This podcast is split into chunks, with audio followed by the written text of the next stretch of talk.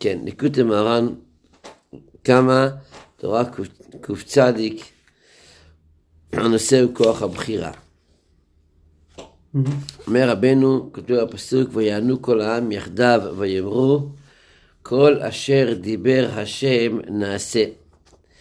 וישב משה דברי העם אל השם.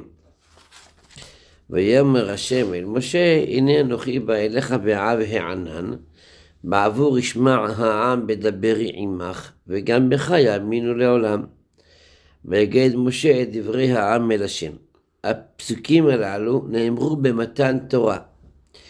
כאשר משה רבנו מוסר לעם ישראל את ההצעה של הקדוש ברוך הוא שהוא רוצה לתת להם את התורה, שזה ההוראות מה לעשות, אז מיד ויענו כל העם יחדיו ויאמרו כל אשר דיבר השם נעשה.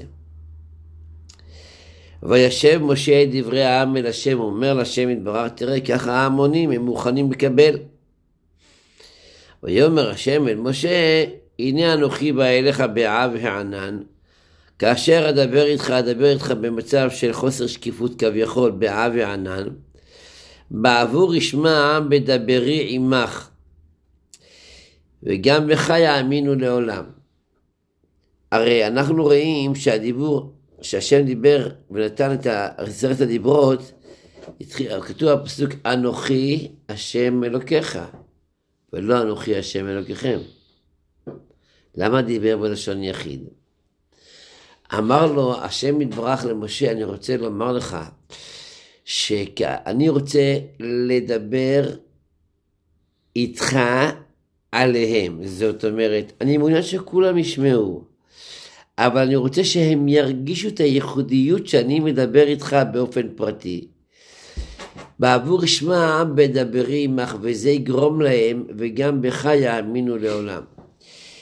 הרי ידוע מרבותינו הראשונים, שההבדל שבין, אה, בהוכחה של האמיתות קבלת התורה ביחס לכל הדתות האחרות, שכאן העידו שישים ריבו, שש מאות אלף, זה הגברים, ואם תיקח עם הנשים והילדים, זה שלוש מיליון אנשים שהעידו שהם שמעו שהשם מדבר ואומר את התורה, לא שמישהו היה באיזה בור וזרק איזה משהו, שמעו את השם מדבר. אבל היה חשוב לקדוש ברוך הוא להדגיש שיש לי דיבור ישירות אליך. מדוע? מאחר והם ירגישו שהיחס של הקדוש ברוך הוא אישי אל משה רבנו, ומשה רבנו הרי יצטרך להעביר להם עוד הרבה דברים במשך הזמן. אה, לא שמענו, אנחנו לא מכירים, מי אמר, מה רק אתה יודע, מה כולם לא יודעים איך זה? בעבור ישמע בדברי עמך וגם בך יאמינו לעולם. תגובת משה, ויגד משה דברי העם אל השם. אומר רבנו, והוא תמוה ונפלא מאוד, כי מה הם דברי העם שנית שעליהם נאמר, ויגד משה דברי העם. כי לא נמצא בכתוב שום מענה ודברים שהשיבו העם שנית אחר מענה הראשון, כל אשר דיבר וכולי. ומה זה שוב ויגד משה דברי העם אל השם? כאן רבנו שואל קושייה נפלאה מאוד. הרי סדר הדברים היה כך, משה רבנו מציע לעם ישראל לקבל את התורה, עם ויש... ועם ישראל מגיבים כל אשר דיבר השם נעשה. וישב משה דברי העם אל השם, הוא מחזיר לשם, ככה עם ישראל אמרו. ועד השם אומר לו, הנה אנוכי בא אליך באב ענן בעבור ישמעו העם מדברים בך וגם בך ימינו לעולם. ויגד משה דברי העם אל השם. איזה דברים? כל אשר דיבר נעשה, זה כבר אמרה להם קודם. איזה דברים נוספו באמצע שאותם משה רבנו מוסר לקדוש ברוך הוא, הבנת אותי? כן. אומר רבנו, אחדה, כי ישראל טענו ואמרו על מה שאמר להם משה לקבל את התורה אנו הם, כל אשר דיבר השם. כלומר, כל אשר ידבר השם אנו מוכרחים לעשות, כי מאחר שיצא הדיבור מפי השם לעשות זאת המצווה, הרי אין שום בחירה והרי אנו מוכרחים במעשינו. וזה כל אשר דיבר השם נעשה בוודאי, כי אין שום בחירה שלא לעשות, מאחר שיצא מפי השם. ועל זה נאמר. תכף וישב משה את דברי העם אל השם שהשיב לקדוש ברוך הוא טענת ישראל. מיד השיב לו הקדוש ברוך הוא ויאמר השם אל משה הנה אנוכי בא אליך דייקה בעבור שמע בדברי עמך דייקה. היינו שלא אדבר הדיברות רק עמך לבד כמו שכתוב אנוכי השם אלוקיך לא יהיה לך וקרן כולם ולא לנוכח לישראל. והם רק ישמעו בדברי עמך, ועל ידי זה יהיה להם כוח הבחירה לעשות כרצונם. מסביר רבנו דבר נפלא. הרי הגמרא אומרת שהיה מי שכינה את עם ישראל פזיזים. למה? מה אתם אומרים שכל מה אשר דיבר השם נעשה ונשמע? הרי אתם מקדימים את הפה לאוזניים, עוד לא שמעתם. אתם יודעים מה הוא יצווה לכם? אתם לא יודעים מה הוא יצווה לכם. אבל בפי ההסבר של רבנו זה כך. לא שעם ישראל אמרו אנחנו מוכ... מסכימים לכל מה שהשם נגיד שנעשה. אין מציאות שלא נעשה את מה שאומר השם. זה לא תלוי בנו בכלל. מה הפירוש? הזכרנו כמה פעמים שרבנו אומר שמשוגע לא הולך לישון רעב. אף על פי שהוא לא למד בשום אוניברסיטה שצריכים לאכול, אבל הוא רעב. מה שברור לאדם מאוד, אין אפשרות אחרת. זאת אומרת, אני יכול לנגוע, אדם יכול לנגוע באיכות חשמל, הוא לא רואה את החשמל, יכול לנגוע בגוף לוהט, שהוא לא רואה שהוא לוהט, אבל אדם נורמלי, שפוי, לא צריכים לשכנע אותו, אל תכניס את היד לאש. אבל למה אתה לא צריך לשכנע? הוא רואה את הממוחש. אמרו לו בני ישראל שהיו במדרגה גבוהה אז, הרי חיכו 49 יום. מה זאת אומרת? אנחנו רוצים לעבוד את השם ולא יכולים לעבוד את השם. למה? כי אם הקדוש ברוך הוא יגיד לנו את, המצ... את, ה... את המצוות, אפשר שלא נעשה? הרי זה עובר ישירות ממנו אלינו. ואני רוצה להדגיש נקודה, לא רק מפני שמתברר לנו מה הוא רוצה, אלא הכוח של ההשפעה של הדיבור מהשם אל עם ישראל לא מאפשר להם התנגדות, וזו בעיה. למה? כי אין לנו בחירה. עכשיו אני רוצה להבהיר כאן נקודה. רחמי הקדושים אומרים, אה,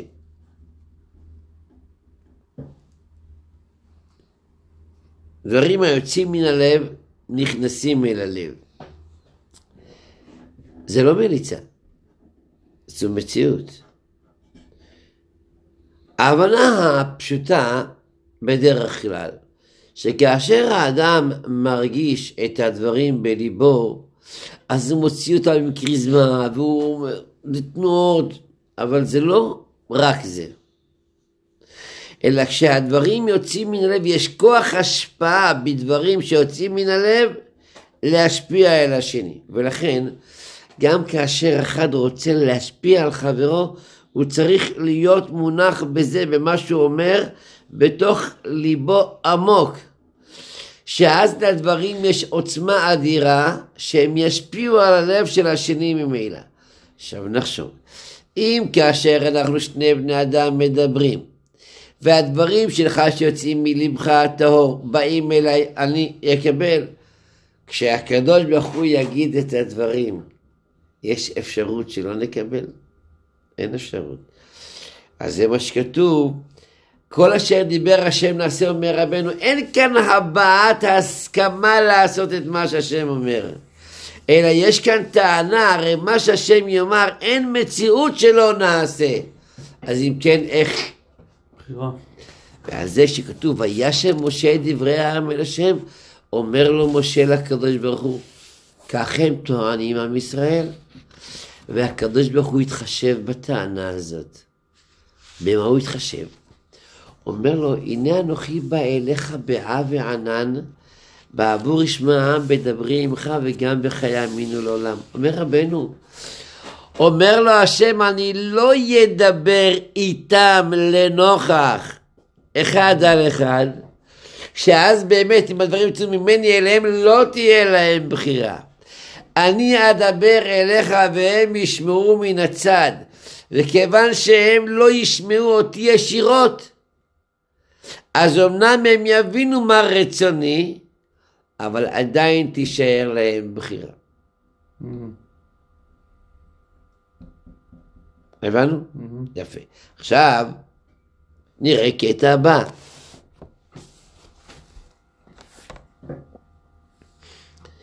ועל זה נאמר, ויגד משה את דברי העם אל השם, היינו שמשה טען את דברי העם אל השם, היינו.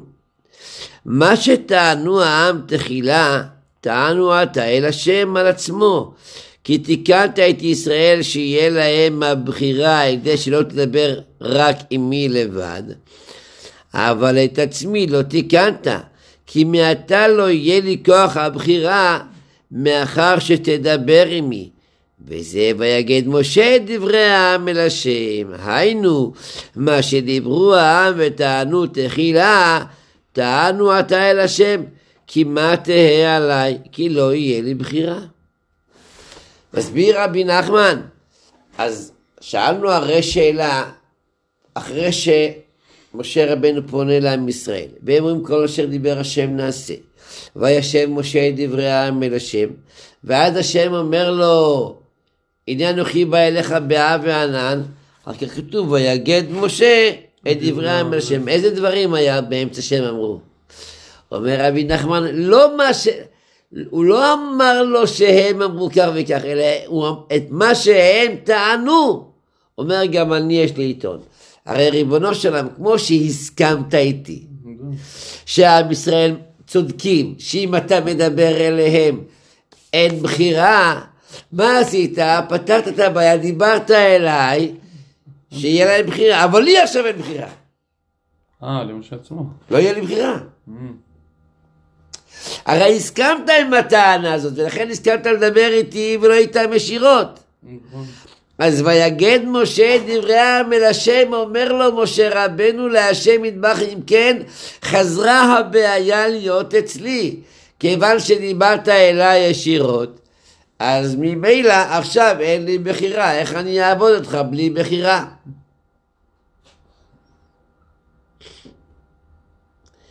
ויאמר השם אל משה, מה התשובה של הקדוש ברוך הוא? ויאמר השם אל משה, לך אל העם, וקידשתם היום ומחר. ולא ציווה לו השם יתברך רק שני ימים. ומשה הוסיף יום אחד מדעתו, וכיוון לדעת הקדוש ברוך הוא, כי כן הייתה דעתו יתברך, כמו שבאמת לא ניתנה התורה עד שלושה ימים, ובזה היה תלוי בחירת משה לקבל את התורה או שלא לקבל, כי לא היה אפשר לקבל את התורה רק אחר שלושה ימים, כמו שהיה באמת, ואם לא היה מוסיף יום אחד, לא היה מקבל את התורה. והשם יתברך לא אמר לו רק שני ימים.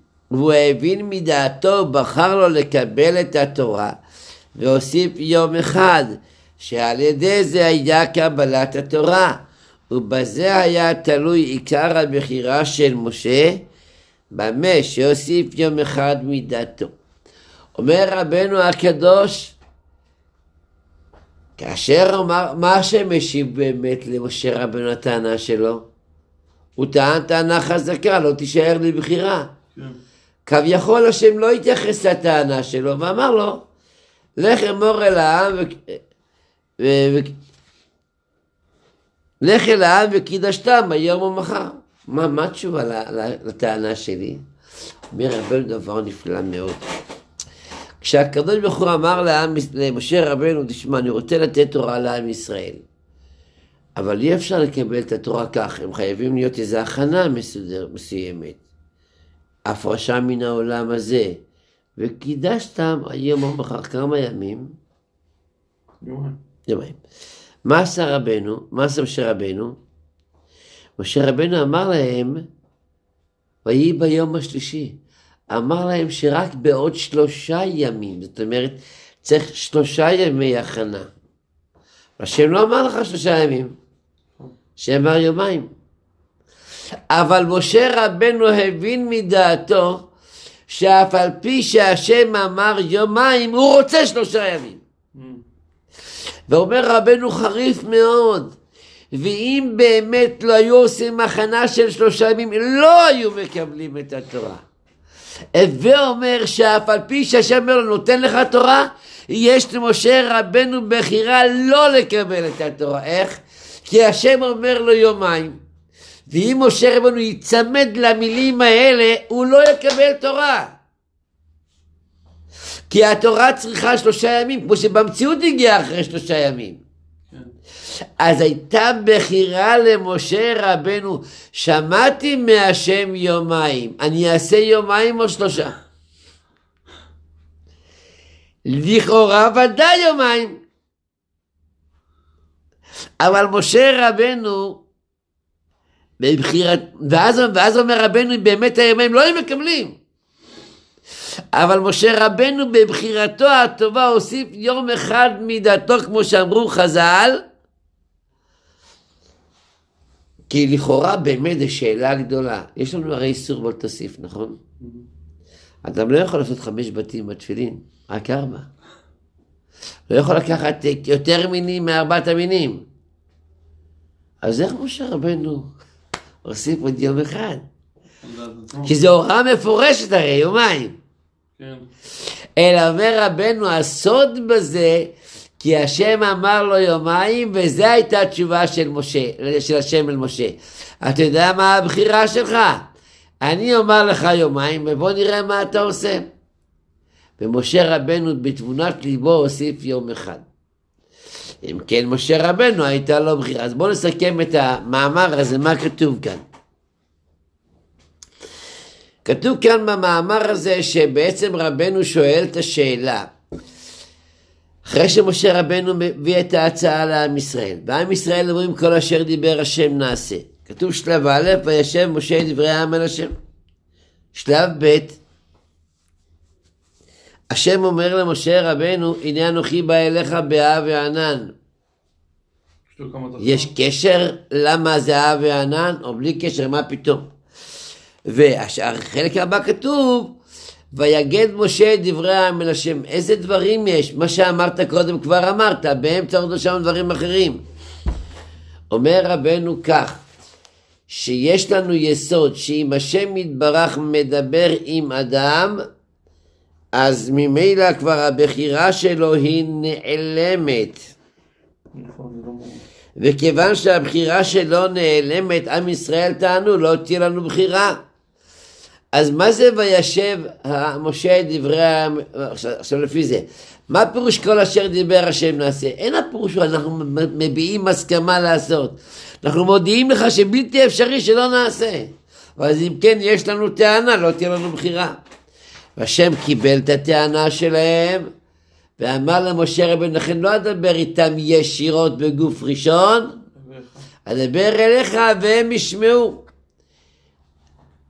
תכף נראה באמת ההשפעה של הדבר, ואז משה רבנו אומר, אוקיי, אם אתה מדבר אליי, להם פתרת את הבעיה, אבל אותי הכנסת לבעיה, כי לי אמרת מפורש איפה הבחירה שלי. מצא לו השם יתברך פתרון. מה הפתרון? לך, לך אל העם וקידשתם היום ומחר. אני מצווה לך יומיים. ומשה רבנו הבין בבחירתו שרצון השם שזה יהיה שלושה ימים ואם באמת היה רק יומיים לא היה מקבל תורה אם כן הייתה לו בחירה למשה רבנו. זה מה שרבנו כאן מגלה. זאת אומרת כך, מתגלה כאן שאם יש גילוי מפורש באופן בהיר, אין אפשרות של בחירה.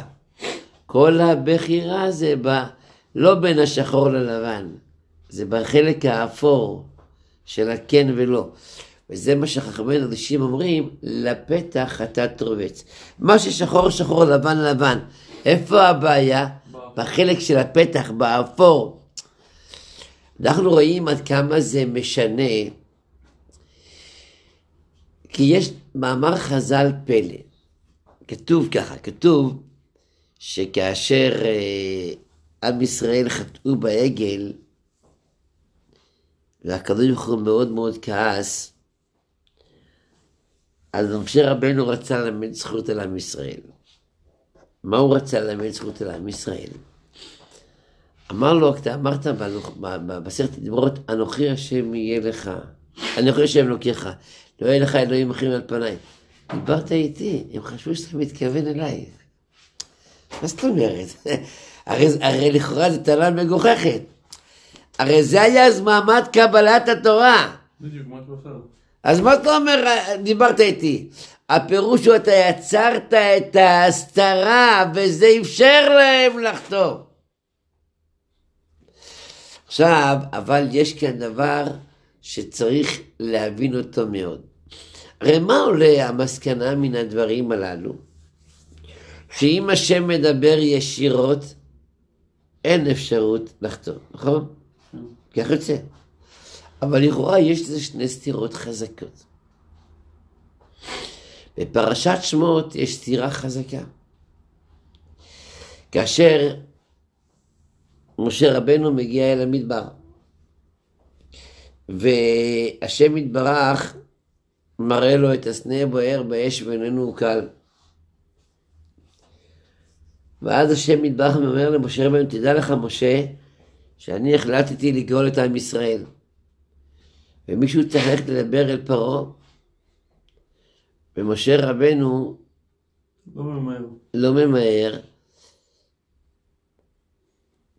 ואומר משה, אומר משה רבנו לקדוש ברוך הוא, לא איש דברים אנוכי, גם מאתמול, גם משלשום. ואיחר אף השם במשה. אומרים חכמינו הקדושים, מה פירוש לא איש דברים אנוכי גם מאתמול גם משלשום? כל גם זה ריבוי. אז הם עומדים היום, זה יום אחד. אתמול זה יום שני. שלשום זה יום שלישי, שלושה ימים. ויש כאן עוד שני גמים, גם אתמול, גם משלשום, במשך שבעה ימים. הקדוש ברוך הוא כביכול משכנע את משה רבנו ללכת לגאול את עם ישראל, ומשה רבנו מתווכח. איפה, איך יש למשה רבנו בחירה? זהו, זה תלוי. הרי לפי מה שלמדנו כאן, אם השם אומר אין בחירה, והנה משה רבנו, שמדבר עם משה רבנו במשך שבעה ימים, שבעה ימים משכנע אותו. בתורה לא כתוב דיבורים של שבעה ימים, אבל בטח היה שיח שהתורה לא כתבה אותו. זה... שבעה ימים משכנע אותו ומשה רבנו מסרב, איך יכול להיות? זו שאלה חזקה מאוד. וצריך לומר, תראו, הבנת השאלה? אני, אני אחזור עליה. הרי כאן למדנו יסוד, שבחירה תיתכן רק באופן שאין דיבור ישיר מהשם אל האדם. בטח לא משה רבנו. אבל אם יש דיבור ישיר מהשם אל האדם, אין מצב של בחירה. ואנחנו רואים שכאשר משה רבנו עומד למול הסנה, והשם מבקש ממנו ללכת לגאול את עם ישראל, חכמינו אנשים אומרים שבמשך שבעה ימים היה הקדוש ברוך הוא משכנע את משה רבנו. לא צריך שבעה ימים. האם כאשר השם מדבר עם האדם, אין לו בחירה, אז מיד משה רבי צריך לתת את ההסכמה, אז איך זה מסתדר?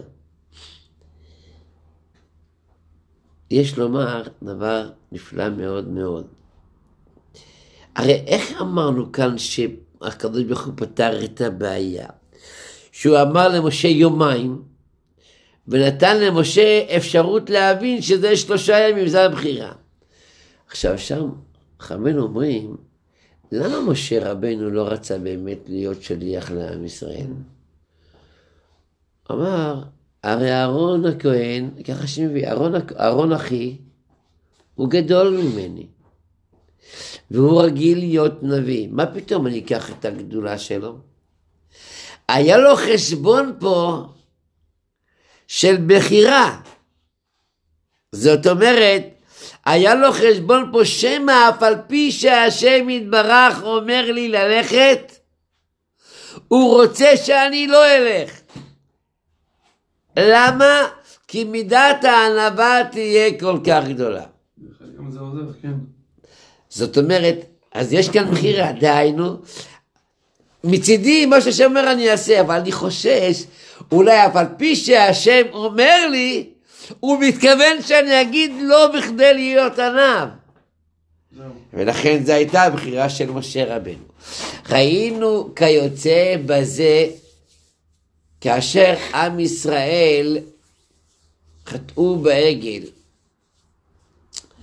אז אמר לו, חז"ל אומרים, אמר לו השם למשה רבנו, חס וחלילה רוצה להעביר את עם ישראל, ואני אעשה ממך עם חדש. לא. אמר לו משה רבנו, מוטב ימותו משה ואלף כמותו, ולא ייפול מציפורנם של ישראל כלום. והוסיף לו ואמר, אם שולחן, אם אה, כיסא של שלוש רגליים, שלושת האבות לא עמד בשעת הדין, איך יעמוד הכיסא שלי? אבל זה דבר פלא. השם אומר לך מה הוא רוצה. אתה מתווכח איתו? איך יכול להיות? והשם לא כעס על משה הזה, ואומר שזה היה רצון השם. ויש עוד דבר שזהו גמרא מפורשת. חכמינו אומרים על הפסוק, ערב ממני ואשמידם ואעשה אותך לגוי גדול. מה זה הרף? תעזוב אותי. כביכול, כביכול, היה תופס משה רבנו את השם בבגדו, כביכול, אומר לו, לא, לא, אל תהרוג אותם. ואיפה משה רבנו לקח את התעוזה הזאת? אומרים חכמינו הקדושים, כיוון שאמר לו השם יתברך למשה, הרף ממני, תעזוב אותי, אני רוצה להשמיד. עשה משה רבנו חשבון. למה השם אומר לי שאני אעזוב אותו וכן יכול לתפוס אותו? אלא ודאי הוא מרמז לי שאני אתפוס אותו. זאת אומרת, אנחנו לומדים מכאן יסוד. השם אומר למשה רבנו, תעזוב אותי, והשם מתכוון שמשה רבנו לא יעזוב אותו. אז זה הבחירה שלמדנו כאן. אם כן, בזה תירצנו את השאלה ממשה רבנו. אבל נשארה שאלה גדולה מאוד.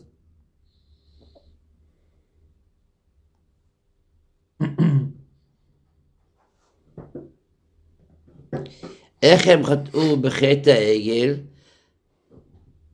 והאמת שזה לא קשה, עכשיו לפי מה שאמרנו זה לא קשה, למה? כי הרי בחטא העגל אמרנו שהקדוש ברוך הוא לא, באנוכי ולא יהיה לך, השם אמר את זה למשה רבנו, השם אמר את זה למשה רבנו, ולא אליהם משירות. לכן הייתה להם בחירה. וזה נבין יפה מאוד. למה כתוב הנה אנוכי בא אליך באב וענן? בפשטות, למה כתוב הנה אנוכי בא אליך באב וענן? בגלל שכביכול השם יתברך מדבר עם משה רבנו בנוכח, וכל עם ישראל נמצאים שם לרגלי ההר, ואי אפשר חס וחלילה שיראו את השם יתברך, אז הוא כביכול הסתיר את עצמו בעב וענן. אבל לפי מה שרבנו כאן מפרש, אפשר לומר, זה מה זה אנוכי בא אליך באהבה ענן? אני אבוא אליך ואתגלה אליך, אבל זה יהיה אב ענן. זאת אומרת, כמו שבענן יש דבר ולא רואים את מה שיש כי הענן מכסה, אני אתגלה אליך, אני אדבר איתך באב ענן, זאת אומרת במצב שתשאר להם בחירה.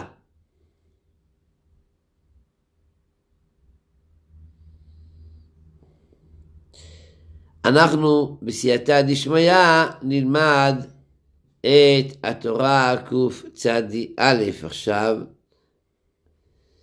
אומר רבנו, דע שאפשר שישב אחד אצל חברו במקום אחד בגן עדן. ולזה יהיו כל התענוגים והשעשועים וכל השי עולמות. וחברו לא ירגיש כלום, ולא יהיה לו שום תענוג. כי שמיים לרום וארץ לעומק,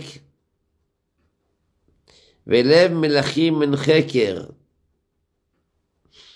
כמו שאמרו רבותינו זיכרונם לברכה, אם יהיו כל הימים דיו ואגמים קולמוסים וכולי, אין מספיקים לכתוב חללה של רשות, שנאמר, שמיים לרום וארץ לעומק. נמצא שלב מלכים גדול הרבה מרום השמיים ועומק הארץ, שתופסים כל כך מקום כמה וכמה אלפי אלפים פרסאות. והלב והמוח שקטנים מאוד במקומם, הם תופסים הכל, עד שיכול ליתן לב על כל מדינה ומדינה ולתפוס ולהצטייר בליבו כל מדינה ומדינה ותכונות השמיים ויותר מזה, ויותר מזה. כי לב מלכים אין חקר. ראה והבן והחכם גדולת הבורא איך המועט מחזיק את המרובה, שחתיכת לב קטן כזה ומוח קטן כזה יתפוס במקומו דברים גדולים כאלה וזה רק מחמת שנמצא שם האלוקות.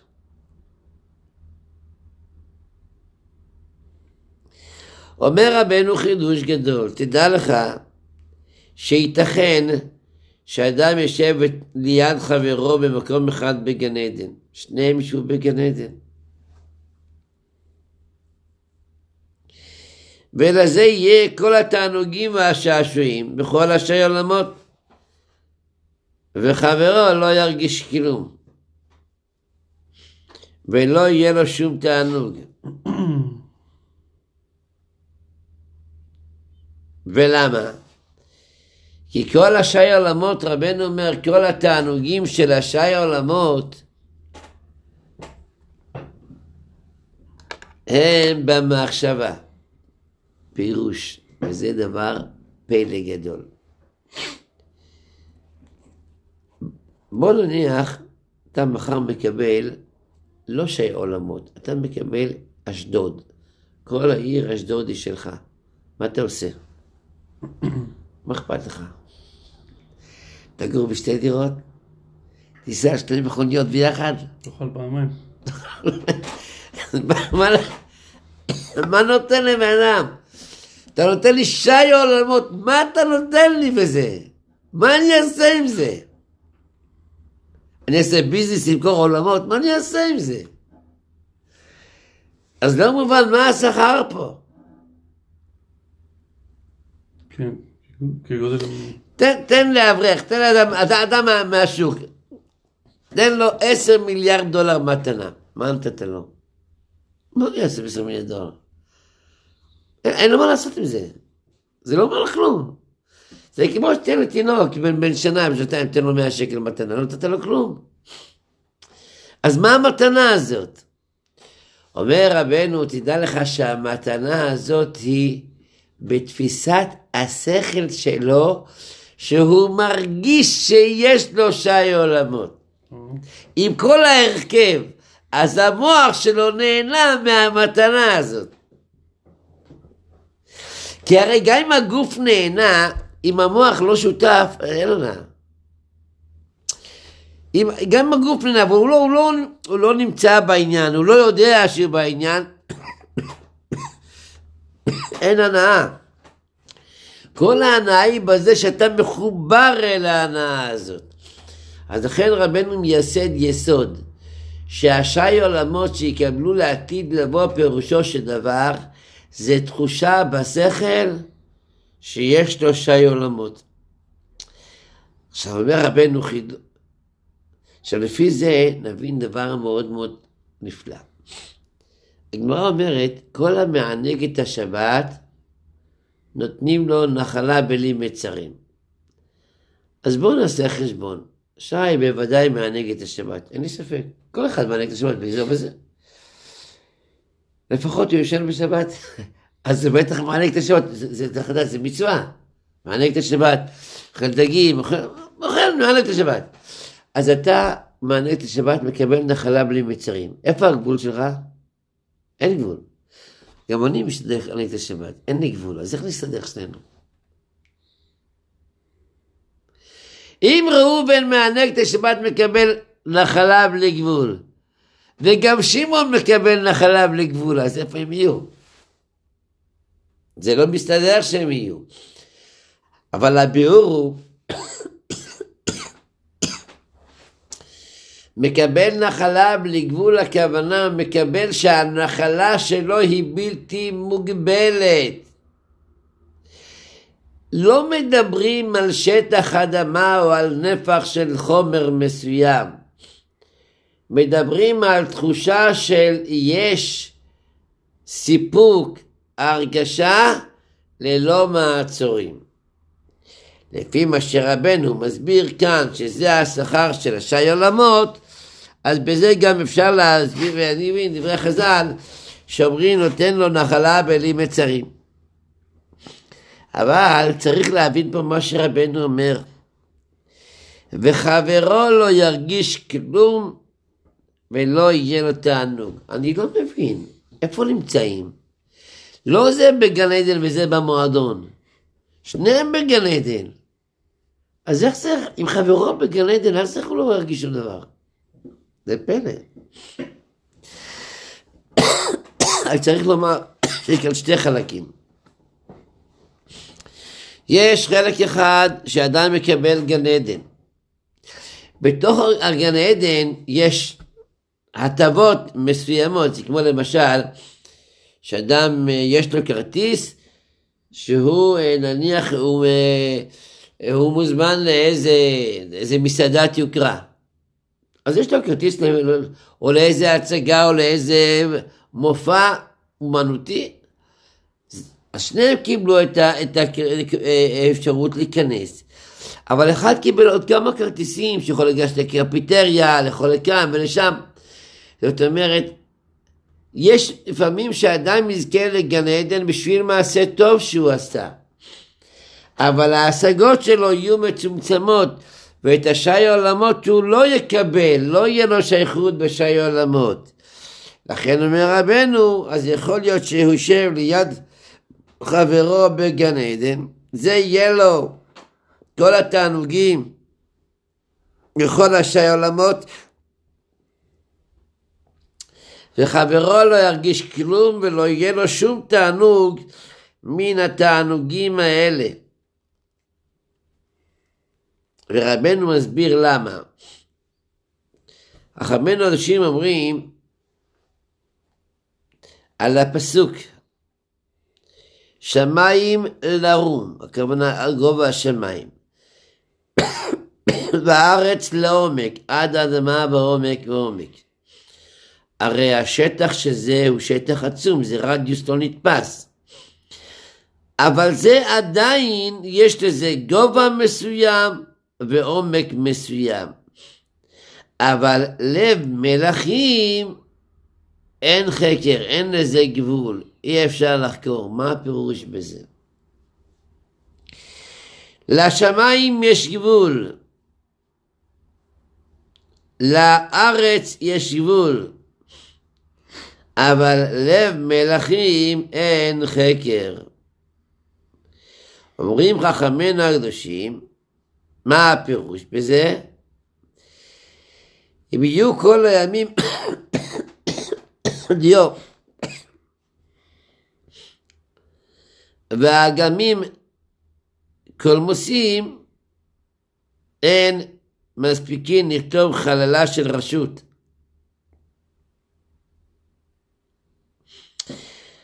זאת אומרת, מה שהמלך מחזיק בתוך ליבו, מה שהוא יודע בתוך ליבו, יותר גדול מהשמיים ומהארץ.